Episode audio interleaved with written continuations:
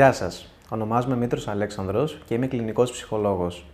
Σήμερα θα προσπαθήσουμε να μιλήσουμε και να αποτυπώσουμε την έννοια των κρίσεων πανικού και τις διαταραχές πανικού. Αρχικά να κάνουμε μια μικρή εισαγωγή, μιλώντας ε, για το άγχος, να ορίσουμε ότι το άγχος από μόνο του ε, είναι μια ε, πάρα πολύ φυσιολογική εμπειρία και μια πανανθρώπινη εμπειρία, θα λέγαμε, και πάρα πολύ συνηθισμένη ε, όχι μόνο είναι μια πολύ φυσιολογική και συνηθισμένη εμπειρία για κάθε άνθρωπο, αλλά θα λέγαμε και ότι σε κάποιες περιπτώσεις είναι και απαραίτητο να βιώσουμε έτσι και λίγο πιο έντονο ε, άγχος, είναι απαραίτητο προκειμένου να μπορέσουμε να αποδώσουμε σε καταστάσεις οι οποίες απαιτούν έτσι, καλύτερη συγκέντρωση και δεξιότητες από εμάς. Όπως για παράδειγμα, καταστάσεις όπως είναι μια επαγγελματική συνέντευξη, ένα επαγγελματικό ραντεβού, όπως είναι για έναν φοιτητή, για παράδειγμα, ε, η εξεταστική διαδικασία και άλλες αντίστοιχες καταστάσεις. Ε, υπάρχουν όμως περιπτώσεις που θα λέγαμε ότι το άγχος αρχίζει και αποκτά έτσι πιο έντονα, ε, πιο έντονες εκδηλώσεις, πιο έντονα χαρακτηριστικά, πιο δυσλειτουργικά, ίσως και παθολογικά ε, χαρακτηριστικά. Μία, θα μπορούσαμε να πούμε ότι από τις πιο έντονες εκδηλώσεις του άγχους και δυσλειτουργικές συνάμα εκδηλώσεις του άγχους είναι η κρίση πανικού. Μια πολύ έτσι γνωστή ε, φράση σε πιο πολλούς ε, από εσάς. Ε, θα προσπαθήσουμε λοιπόν να δώσουμε ένα αρχικό ορισμό των κρίσεων πανικού.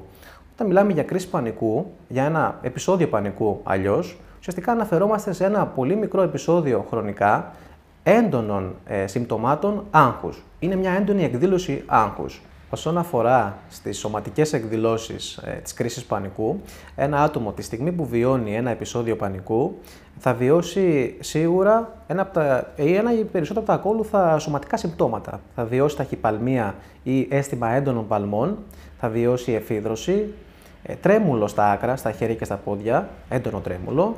Ε, είναι πιθανό να βιώσει και άλλες αισθήσεις όπως ε, μυρμήγκιασμα, μουδιάσματα. Ε, σίγουρα θα βιώσει μια δυσκολία στην αναπνοή, ε, είτε δύσπνοια, είτε και απ' την άλλη μια ρηχή και κοφτή αναπνοή σαν λαχάνιασμα. Ε, είναι πιθανό επίσης να βιώσει ζαλάδα ή αίσθημα ναυτίας και αρκετές έτσι άλλες σωματικές, ε, σωματικά συμπτώματα.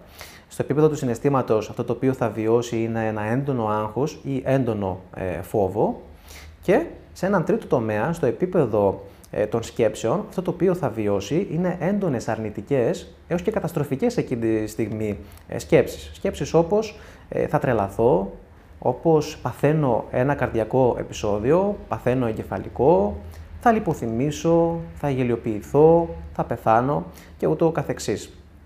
Είναι σημαντικό να αναφέρουμε ότι η κρίση πανικού σαν επεισόδιο ε, διαρκεί πάρα πολύ λίγο, είναι πολύ μικρή η διαρκεία της, σχεδόν ε, τριών, τεσσάρων έως και λίγο μεγαλύτερης έτσι χρονικής ε, διάρκειας λεπτών. Παρόλο όμως που είναι μικρής χρονικής διάρκειας, ε, για το ίδιο το άτομο βιώνεται σαν κάτι το οποίο έχει κρατήσει πολύ περισσότερο. Και περνώντας το επεισόδιο πανικού, αυτό το οποίο αφήνει στο άτομο το, οποίο ε, έχει βιώσει το επεισόδιο πανικού είναι η έντονη κόποση και αισθάνεται το άτομο ότι είναι πάρα πολύ καταβεβλημένο και μάλιστα μπερδεμένο, κυρίως μπερδεμένο όταν του συμβαίνει για πρώτη φορά και δεν γνωρίζει τι είναι αυτό το οποίο ε, μόλις του έχει ε, συμβεί. Ε, από εκεί και πέρα, να πούμε ότι οι κρίσεις πανικού μπορούν να εκδηλωθούν τόσο όπως είναι το πιο συνηθισμένο σε καταστάσεις ε, μέσα στην καθημερινότητά μας, δηλαδή σε καταστάσεις που υπάρχει έντονη εγρήγορηση, υπάρχει κινητικότητα, υπάρχει μια ένταση ε, γενικά και υπάρχει ένα, ένα στρες. Μπορούμε όμως ε, μπορούμε να παρατηρήσουμε ότι εκδηλώνεται και σε καταστάσεις χαλάρωσης. Δηλαδή, ε, στη φάση που έχουμε επιστρέψει από μια δύσκολη ε, γεμάτη πίεση ημέρα, έχουμε επιστρέψει στο σπίτι μας, έχουμε καθίσει στον καναπέ μας και τη στιγμή που αρχίζουμε και χαλαρώνουμε, ξαφνικά αρχίζει και συμβαίνει στο σώμα μας αυτή η έκρηξη από τα συμπτώματα τα οποία ε, προαναφέραμε. Ε, Επίσης, μια πιο σπάνια εκδήλωση είναι όταν θα συμβεί στον ύπνο μας. Δηλαδή, κατά τη διάρκεια του ύπνου, ενώ κάνουμε έναν ανήσυχο ύπνο, θα ξυπνήσουμε ε, απότομα και εκείνη τη στιγμή ξεκινούν ξανά να, ε, να εκδηλώνονται τα συμπτώματα τα οποία προαναφέραμε. Πώς μπορούμε όμως να εξηγήσουμε τι συμβαίνει εκείνη τη στιγμή στο σώμα μας όταν έχουμε μια κρίση πανικού; Αν θέλουμε να δούμε λίγο πιο διεξοδικά, θα παρατηρήσουμε ότι υπάρχει μια ακολουθία, μια αλληλουχία πολύ σημαντικών παραγόντων. Ε, αρχικά θα μπορούσαμε να πούμε ότι το, το πρώτο σημείο, το σημείο έναρξης, είναι αυτό που το οποίο ονομάζουμε οι αρχικές αιστείες, οι αρχικές πηγές του άγχους, που συνήθως είναι αρνητικές, δυσλειτουργικές και καταστροφικές σκέψεις. Κάποιες από αυτές είναι πιο ξεκάθαρες, πιο αντιληπτές από εμάς αυτό που αποκαλούμε συνειδητές σκέψεις, άλλες δεν είναι τόσο συνειδητές, είναι πιο υποσυνείδητες, είναι πιο φευγαλές, γρήγορες σκέψεις ή εικόνες καμιά φορά και τις αποκαλούμε αυτόματες σκέψεις. Όπως για παράδειγμα, όταν ένας φοιτητής στην διάρκεια της εξεταστικής περίοδου, όταν πάει να, ε, να εξεταστεί σε ένα μάθημα, ε, τη στιγμή που πλησιάζει θα βιώσει έντονο άγχος και θα σκεφτεί ότι θα κοπεί στο μάθημα, θα αποτύχει ε, γενικότερα, δεν θα πάρει το πτυχίο του και κατ' επέκταση ακόμη πιο καταστροφικές σκέψεις όπως ότι θα καταστραφεί επαγγελματικά ε, το μέλλον του. Ε, αυτό έχει σαν αποτέλεσμα λοιπόν αυτές οι σκέψεις να φέρνουν ένα, την εκδήλωση ενός έντονου άγχους. Το έντονο άγχος με τη σειρά του έχει την τάση να σωματοποιείται με, τις, ε, με τα συμπτώματα τα οποία αναφέραμε και προηγούμενα. Εδώ υπάρχει ένα δεύτερο πολύ κομβικό ε, σημείο, είναι η σωματοποίηση ε, του άγχους, του ίδιου του άγχους και η ερμηνεία αυτών των σωματικών συμπτωμάτων. Εδώ λοιπόν η ερμηνεία αυτή τίνει να είναι αρκετά καταστροφική. Υπάρχει μια παρερμηνεία των σωματικών ε, συμπτωμάτων, μια παρερμηνεία ε, με τις σκέψεις που ορίσαμε και νωρίτερα, ότι δηλαδή ακολουθεί κάτι καταστροφικό, κάτι πάρα πολύ επικίνδυνο για το ίδιο το άτομο, όπως για παράδειγμα μια καρδιακή, καρδιακή προσβολή ή ε, ένα εγκεφαλικό επεισόδιο ή ότι μπορεί να χάσει τον, ε, τον έλεγχο και να, και να δρελαθεί. Ε, αυτές οι ερμηνείες με τη σειρά ε, είναι που θα φέρουν ακόμη περισσότερο άγχος, ακριβώς επειδή είναι καταστροφικές, είναι πάρα πολύ αρνητικές. Αυτό το πιο έντονο άγχος με τη σειρά του θα φέρει μεγαλύτερη σωματοποίηση και πιο έντονες σωματικές εκδηλώσεις του άγχους και ούτω καθεξής. Βέβαια υπάρχουν και περιπτώσεις ε, που μια κρίση πανικού μπορεί να ξεκινήσει από σωματικά και μόνο ερεθίσματα, χωρίς δηλαδή να υπάρχουν κάποιες αρχικές ε, καταστροφικές σκέψεις που θα φέρουν άγχους, όπως για παράδειγμα σωματικές εκδηλώσεις, οι οποίες μοιάζουν με εκδηλώσεις που μπορεί το άτομο να έχει, να έχει βιώσει σε προηγούμενες ε, κρίσεις ε, πανικού. Για παράδειγμα, ένα παράδειγμα είναι όταν θα, θα ανέβουμε γρήγορα μια σκάλα. Εκείνη τη στιγμή είναι πάρα πολύ πιθανό να βιώσουμε έτσι, ένα αίσθημα ταχυκαρδίας και έντονων ε, παλμών. Αυτό λοιπόν, αυτό το αίσθημα, αυτή η σωματική εκδήλωση θα ερμηνευθεί ως κάτι πάρα πολύ καταστροφικό και ως η ένδειξη ενός επερχόμενου ε, επεισοδίου πανικού ή και κάτι χειρότερου ε, για την υγεία.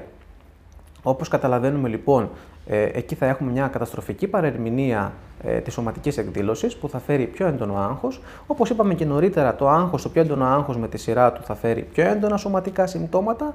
Τα πιο έντονα συμπτώματα θα φέρουν ακόμη μεγαλύτερη αρνητική παρατήρηση και άγχος και το καθεξής. Όπως καταλαβαίνετε λοιπόν, όλο αυτό έχει το χαρακτήρα ενός φαύλου κύκλου. Μάλιστα αυτός είναι και ο ορισμός, είναι ο φαύλος κύκλος ε, του πανικού. Ένα με δύο επεισόδια πανικού είναι πιθανό να βιώσει ένα σημαντικός αριθμός ανθρώπων ε, στη ζωή του κάποια στιγμή. Ε, πότε όμως μπορούμε να μιλήσουμε για αγχώδη διαταραχή, πότε μπορούμε να μιλήσουμε για διαταραχή πανικού; Ε, αυτό μπορεί να συμβεί όταν ε, συνεπάρχουν και κάποια άλλα χαρακτηριστικά. Ένα πάρα πολύ βασικό χαρακτηριστικό είναι η επαναληψιμότητα. Όταν ε, δηλαδή ε, τα επεισόδια πανικού ή κρίση ε, πανικού επαναλαμβάνονται σε μια συχνή και σταθερή βάση. Ε, ένα άλλο επίσης χαρακτηριστικό, πάρα πολύ σημαντικό και αυτό, είναι αυτό που αποκαλούμε άγχος αναμονής.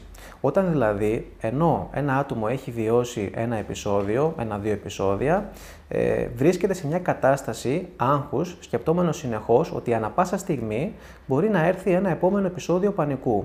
Οπότε η σκέψη του κυριεύεται αποκλειστικά από αυτό το πρόβλημα ε, και έχει σαν αποτέλεσμα όλη τη ζωή να περιτριγυρίζεται γύρω από αυτό, ε, και κατ' επέκταση όλες αυτές οι σκέψεις να φέρουν ένα επαναλαμβανόμενο ε, άγχος. Αυτό έχει σαν αποτέλεσμα λοιπόν ε, να βρίσκεται στην καθημερινότητά τους σε ένα άγχος αναμονής και να επηρεάζει σε σημαντικό βαθμό την ε, λειτουργικότητά του. Ένας επίσης πάρα πολύ σημαντικός παράγοντας είναι η αποφυγή, είναι οι αποφυγικές ε, συμπεριφορές ή αλλιώς συμπεριφορές ασφαλείας. Ε, όταν ένας άνθρωπος έχει βιώσει κάποια επεισόδια πανικού ε, και σε κάποιες συγκεκριμένες καταστάσεις, σε κάποια συγκεκριμένα πλαίσια, ε, τίνει να συνδέει κάποια χαρακτηριστικά των καταστάσεων με τα επεισόδια πανικού και με τον φόβο ε, που του έχουν δημιουργήσει αυτές οι καταστάσεις. Οπότε, ασυναίσθητα σε ένα βαθμό, αλλά και συνειδητά σε ένα άλλο επίπεδο, τίνει να αποφεύγει καταστάσεις που του θυμίζουν το επεισόδιο πανικού που έχει βιώσει στο, στο παρελθόν, προκειμένου με αυτόν τον τρόπο να νιώσει ασφαλής, να νιώσει ότι ελέγχει την κατάσταση και ότι μπορεί να διατηρήσει ε, τον έλεγχο.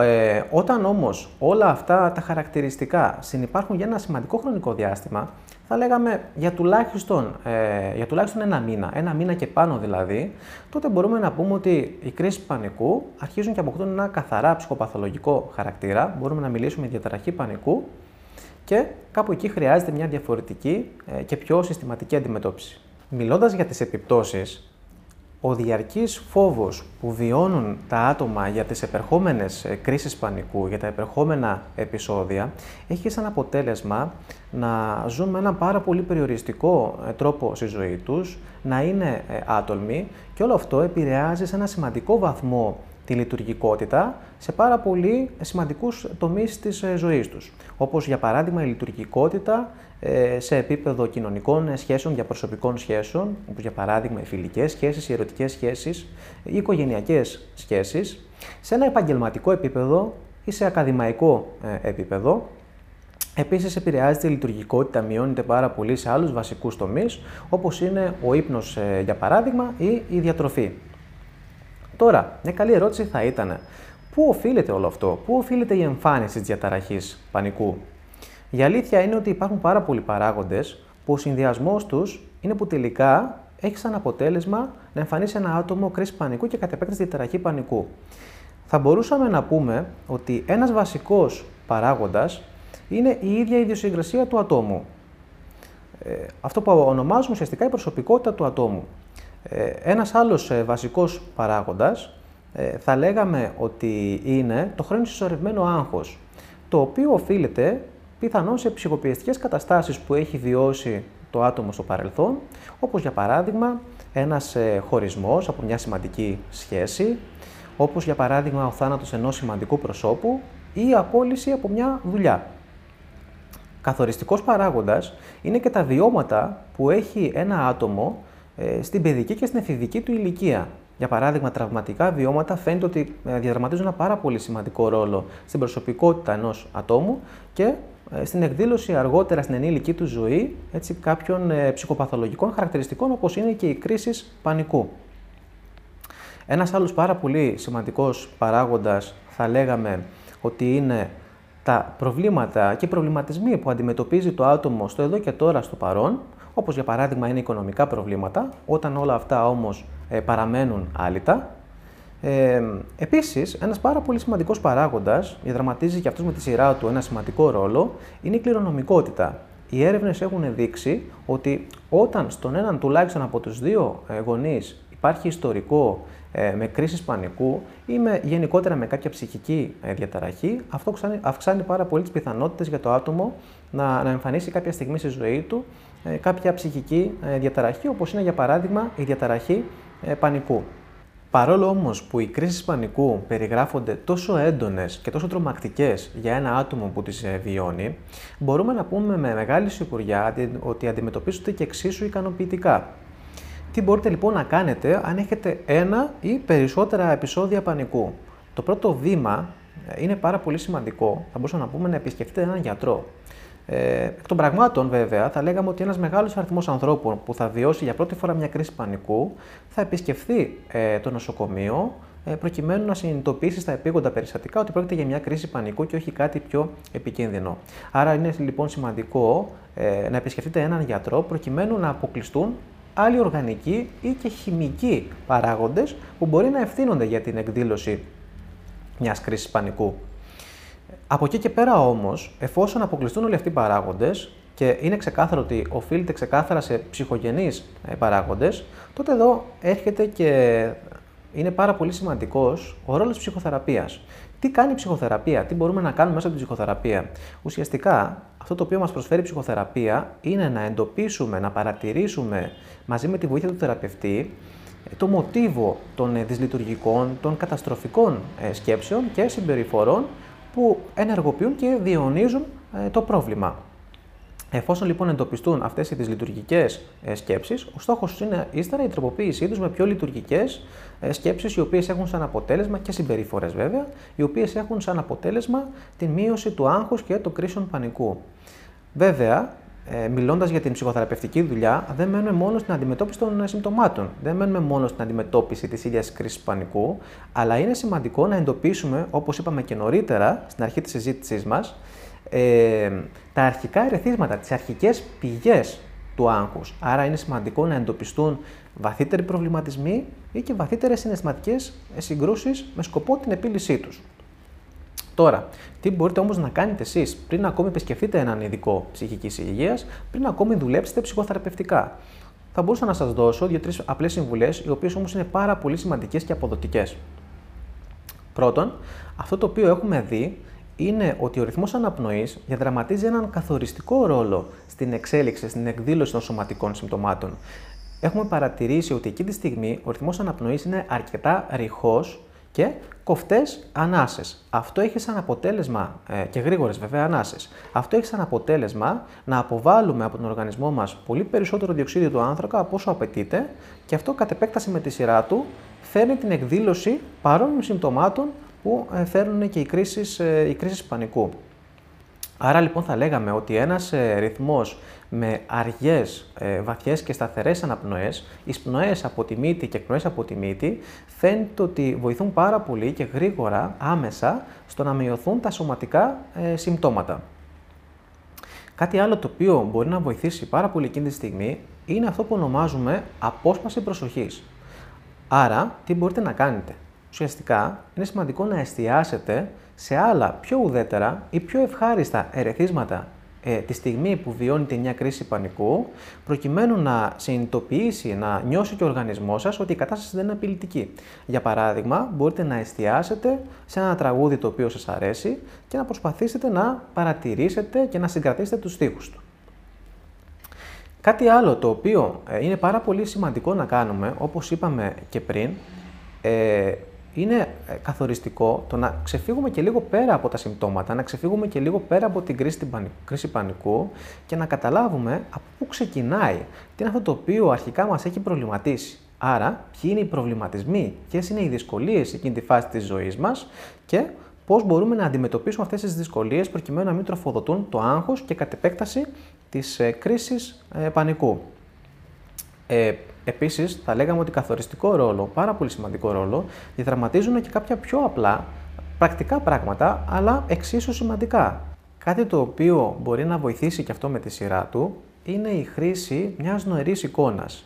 Τη στιγμή δηλαδή που αντιλαμβανόμαστε ότι βιώνουμε μια κρίση πανικού, θα βοηθήσει πάρα πολύ να κλείσουμε τα μάτια μας για λίγο και να φέρουμε στο μυαλό μας μια νοερή εικόνα ε, είτε μια εικόνα που θυμόμαστε από κάποια στιγμή της ζωής μας, είτε μια φανταστική εικόνα, την οποία την έχουμε συνδυάσει με απόλυτη ηρεμία και χαλάρωση. Όσο λοιπόν έχουμε τα μάτια μας κλειστά και εστιάζουμε εκεί πέρα, τόσο ο οργανισμός μας αντιλαμβάνεται ότι αυτό το οποίο βιώνουμε εκείνη τη στιγμή τελικά δεν είναι τόσο απειλητικό. Οπότε αυτό έχει σαν αποτέλεσμα να μειώνονται και τα συμπτώματα ε, του άγχους. Καθοριστικό θα λέγαμε όσον αφορά στην αντιμετώπιση των κρίσεων πανικού και της διαταραχής πανικού από πλευρά σας είναι να μειωθούν οι συμπεριφορές αποφυγής. Αναφέραμε και νωρίτερα πόσο καθοριστικός είναι ο παράγοντας της αποφυγής για τη διαιώνιση του προβλήματος. Οπότε, συμπεριφορές, καταστάσεις, πλαίσια τα οποία έχετε συνδυάσει ε, με φόβο και τίνετε να τα αποφεύγετε, προσπαθήστε σιγά σιγά μέσα από ένα πλάνο αντιμετώπισης βήμα-βήμα να αρχίσετε να προσεγγίσετε. Στόχος είναι σιγά σιγά να απευαισθητοποιήσετε από το, ε, από το φόβο σας και από τις φοβικές συνδέσεις που έχετε κάνει. Αυτό αλλιώς θα μπορούσαμε να το αποκαλέσουμε ως σταδιακή απευαισθητοποίηση. Τέλος, και πάρα πολύ σημαντικό και αυτό με τη σειρά του, ίσως και το πιο βασικό θα λέγαμε, είναι η αναγνώριση αλλά και η αποδοχή του προβλήματος, αυτό που σας συμβαίνει. Μην ξεχνάτε να σκεφτείτε ότι εκείνη τη στιγμή, όταν σας συμβαίνει μια κρίση πανικού, ότι αυτό οφείλεται σε συσσωρευμένο άγχος, δεν είναι κάτι πιο επικίνδυνο, δεν είναι καταστροφικό για την υγεία σας και μετά από λίγο, πολύ μικροχρονικό διάστημα, θα περάσει. Σας ευχαριστώ πολύ και μην ξεχνάτε ότι οι κρίσεις πανικού αντιμετωπίζονται.